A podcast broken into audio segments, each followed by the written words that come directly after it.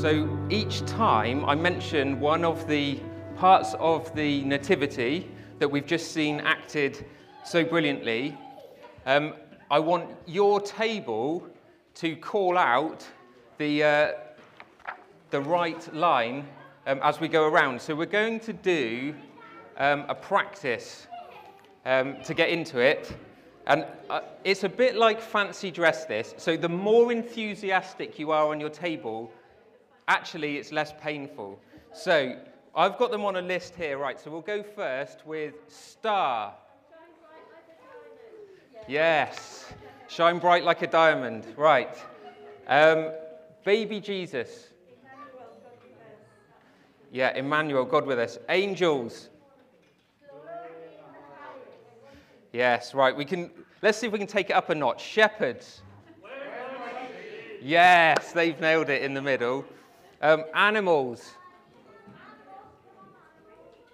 Where are the animals? Yes, that's good, June. There's animal noises each time I talk about the animals. The wise men. Yeah, brilliant. And then finally, Mary and Joseph. yes, brilliant. Excellent. Right. So we've just heard uh, about and seen the nativity of an angel. Angels. Yes, you've got to be listening. You've got to be listening. This is, makes everybody listen to what I say. Yeah, yeah. Uh, it's an angel appearing to Mary to let her know she'd been chosen to carry the Son of God. And then we have Mary and Joseph, unable to find room at the inn. Then again, we have the angels appearing to the shepherds And then we have the baby Jesus, um, born in some kind of stable or cave, surrounded by animals. And then we have the star that led the wise men to come and worship. Right, so they, those words might appear a few times. What I am going to do is let the people who are stars um, uh, off the hook, because I'm going to talk about stars quite a lot in a minute. But we'll come back. There'll be another bit um, where we'll go through the Nativity, and you need to keep your ears peeled. So we can find those accounts in the Bible. Um, in two of the books in here, um, the Gospels of Luke and Matthew. And when you stitch it together, you get that story of the Nativity. And for many of us, maybe we think that's the start of the Jesus story. But actually, this book, and I've had this one for ages, you can see it's held together uh, with tape, um, is all about the Jesus story. Uh, part one, you might have heard it called, referred to as the Old Testament. There's 39 books in the Old Testament. Sets the scene um, from the creation of the universe and then the problems caused by humans wanting to do their own stuff. You might remember the story of Adam and Eve eating the apple from the tree that they were told not to eat from. And then we have uh, the journey of a, a, whole nation called Israel um, through many generations, and they went round and round in circles, and they had a troubled relationship with God.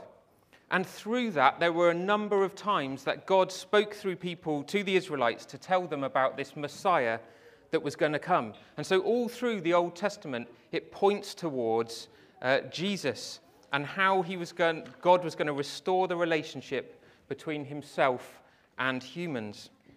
So, the Nativity that we've just seen is actually the start of part two, called the New Testament. And we have the birth of Jesus as a baby, and then he grew up to be a man. And so, through part two, we follow Jesus' life and his ministry through those gospel accounts Matthew, Mark, Luke, and John, and it ends at Easter.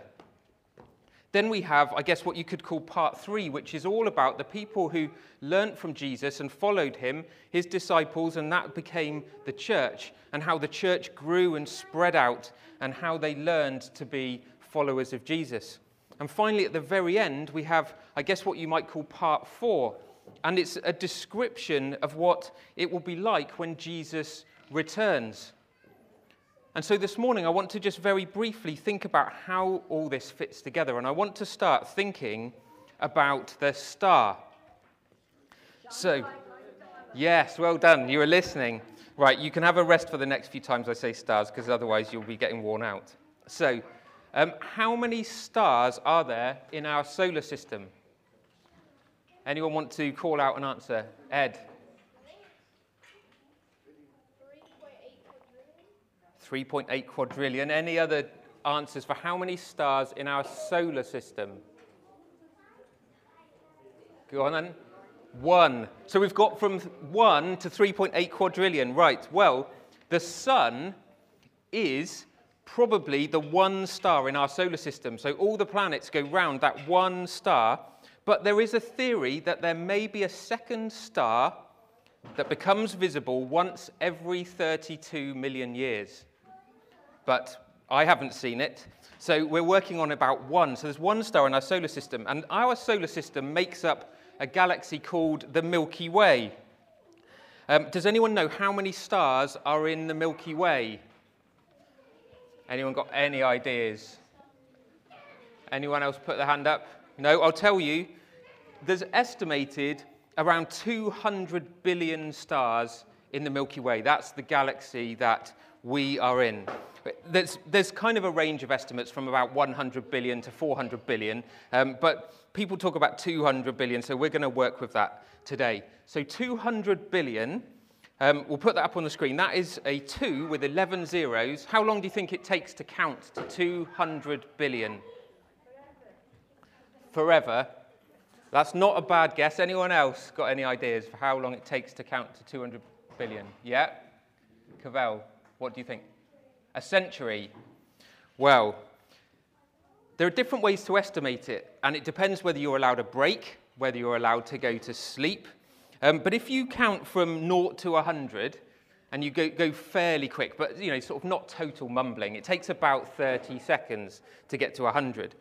Um, so then, but then the numbers get longer and longer if you're going to say it out loud. So if you're, by the time you've got to 999,999,999, it's taking you about five seconds to get each number out. And that's before we're getting to the hundreds of billions. Um, so we can get some fairly chunky estimates. So um, the next slide, does anyone know who this is? Mr. Beast. So he apparently, he's a YouTuber for all of those uh, who are older than about 18 uh, in the room.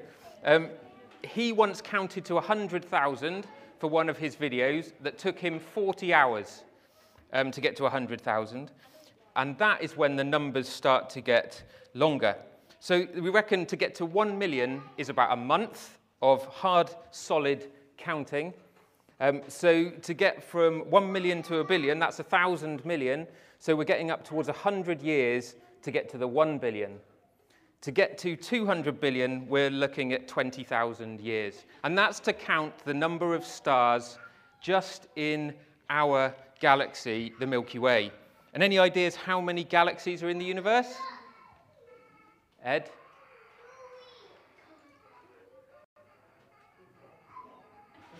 You counting them in your head?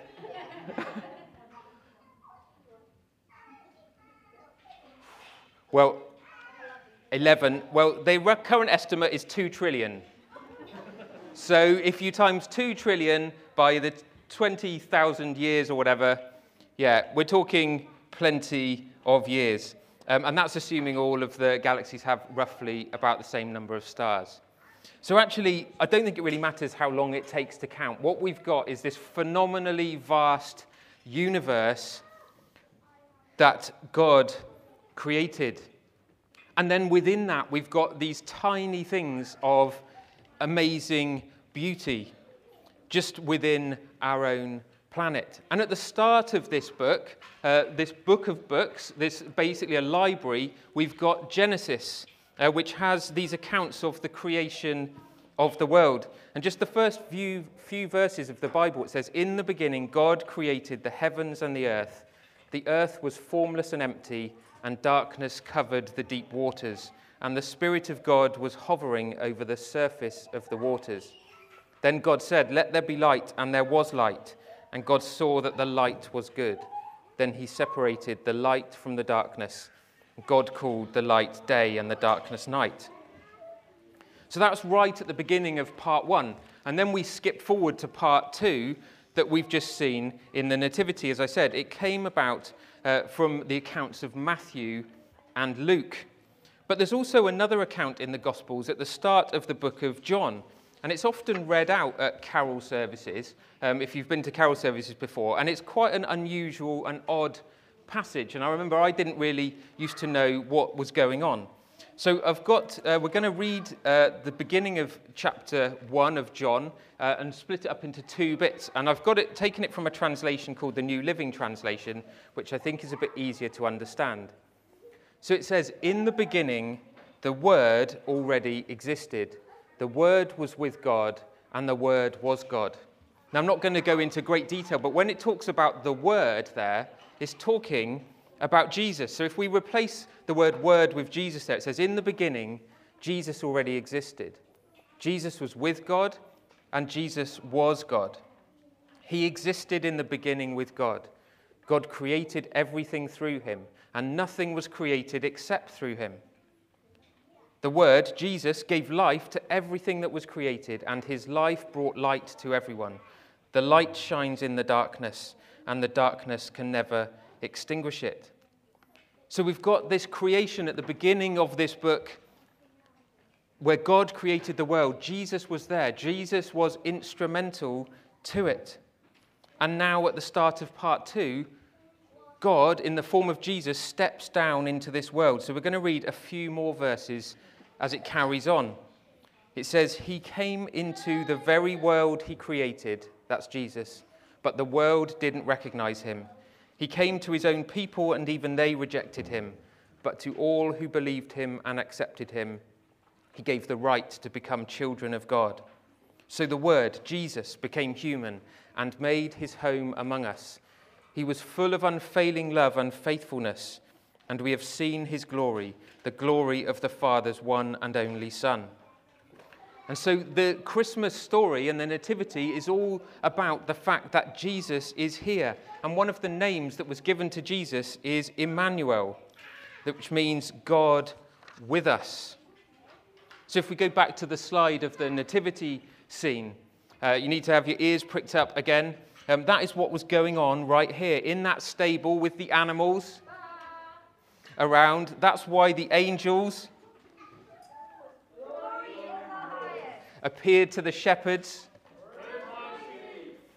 and why the wise men came to worship. Because this was Emmanuel, God with us. You can have a rest now.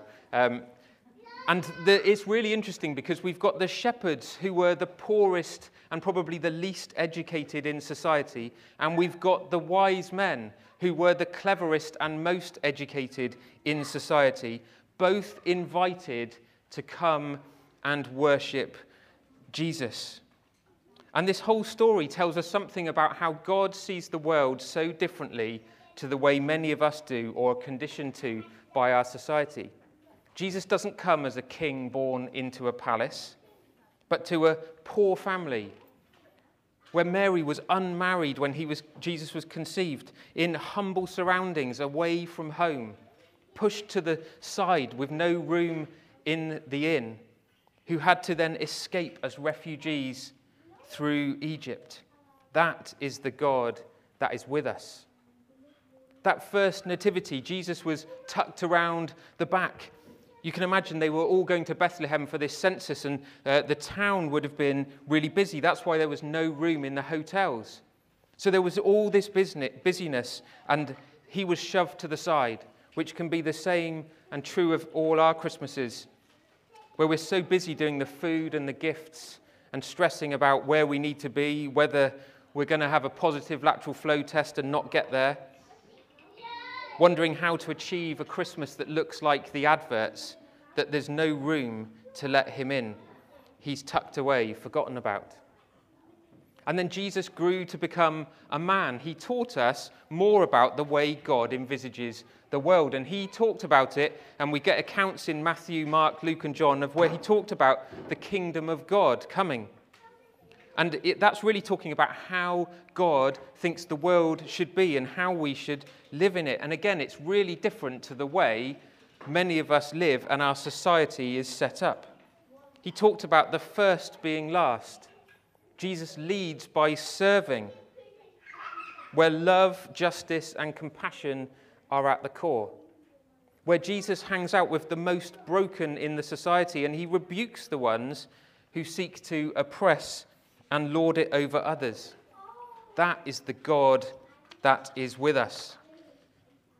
And we then head towards the Easter story, which you may be familiar with, where Jesus was again broken by those in power, humiliated, treated as the lowest of the low, but who was willing to die that we might know God, who broke down that barrier between us and God for good, as it was told in the Old Testament.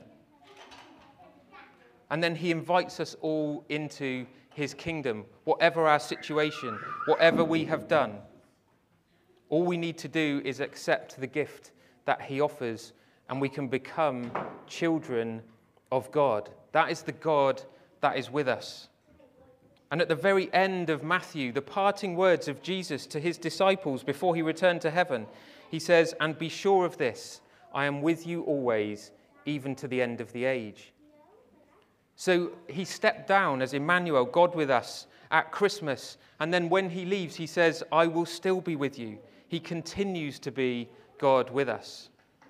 And then he tasks his followers with trying to establish this kingdom of God on earth. And you may remember the Lord's Prayer from when you were at school. And there's a line in it that says, Your kingdom come, your will be done on earth as it is in heaven. So we're to ask that this kingdom comes, but we're not only to ask, he taught that we should live that out. We shouldn't just, we should be the answer to our prayer, to be the people who live out love, justice, and compassion, that follow the examples that Jesus gave and taught, all the time knowing that God is with us. And then the very, very end of this book, the book of Revelation, we're taught that Jesus will come again. And that until that day, whilst we're trying to make the world more like the kingdom and we're trying to follow the way Jesus taught, it's never going to be fully established. But one day, this is what it says uh, in the nearly the very last chapter of the Bible. I heard a loud shout from the throne saying, Look, God's home is now among his people. He will live with them, and they will be his people. God himself will be with them. He will wipe away every tear from their eyes, and there will be no more death or sorrow, or crying or pain. All these things are gone forever. And the one sitting on the throne said, Look, I am making everything new. And this is Jesus again speaking. And then he said to me, Write this down, for what I tell you is trustworthy and true. And he also said, It is finished. I am the Alpha and the Omega, the beginning and the end. To all who are thirsty, I will give freely from the springs of the water of life. All who are victorious will inherit all these blessings, and I will be their God, and they will be my ch- children. Emmanuel, God with us. He will be with us always. Now, perhaps you think that all sounds very nice, but it sounds too far fetched to be real. Maybe you've got questions. Well, did God really create the whole universe? How does that fit with science? Was Jesus real, or is it just a legend? And did he really die and rose again? Well, questions are absolutely fine. This morning, this is just a, a taster. We're really keen on questions here. And next year, we're going to be running something called Alpha, and we're going to tell you a bit more about that in a moment. And that will provide you with an opportunity to ask all those questions and to go a bit deeper. And no question is off the table. But today, I want us to just think about that first Christmas. The God who created this vast universe that we live in, coming down to this planet we call home as a humble baby in ignored surroundings so that we might get to see and fully know God. You are invited to come and meet with Him, to see, to find out more, to be part of His family. And you don't need to have it sorted, far from it. He's here this Christmas, and whether you feel like the poorest of the poor, like the shepherds, or the most learned person in the room, like the kings, the invitation is for you to experience that those glad tidings of comfort and joy we sing about in the carol are for real. God really is with us.